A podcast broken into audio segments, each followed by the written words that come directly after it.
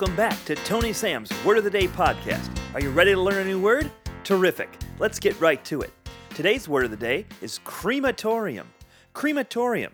Let's get a pronunciation from our pronunciation machine. Crematorium. Crematorium. Wow. Let's get a spelling. Crematorium. K R E with a line over it, hyphen, M, backwards upside down E, hyphen, apostrophe, T, O with a dot on it, R, hyphen, E with a line over it, hyphen, backwards upside down E, M. Crematorium. Let's get a definition. Crematorium. An old fashioned upscale ice cream shop. Usage. I'd rather have my body reduced to ash by an oven specifically built for the destruction of human remains than miss the opportunity to eat a banana split at Uncle Scooper's crematorium. History Crematoriums have been in fashion ever since the invention of refrigeration.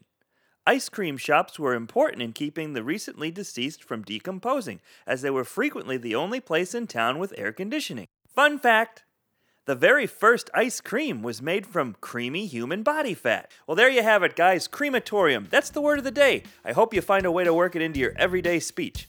I'm Tony Sam for Tony Sam's Word of the Day podcast. Follow me on Twitter at, at T O E K N E E S A M. Catch you next time.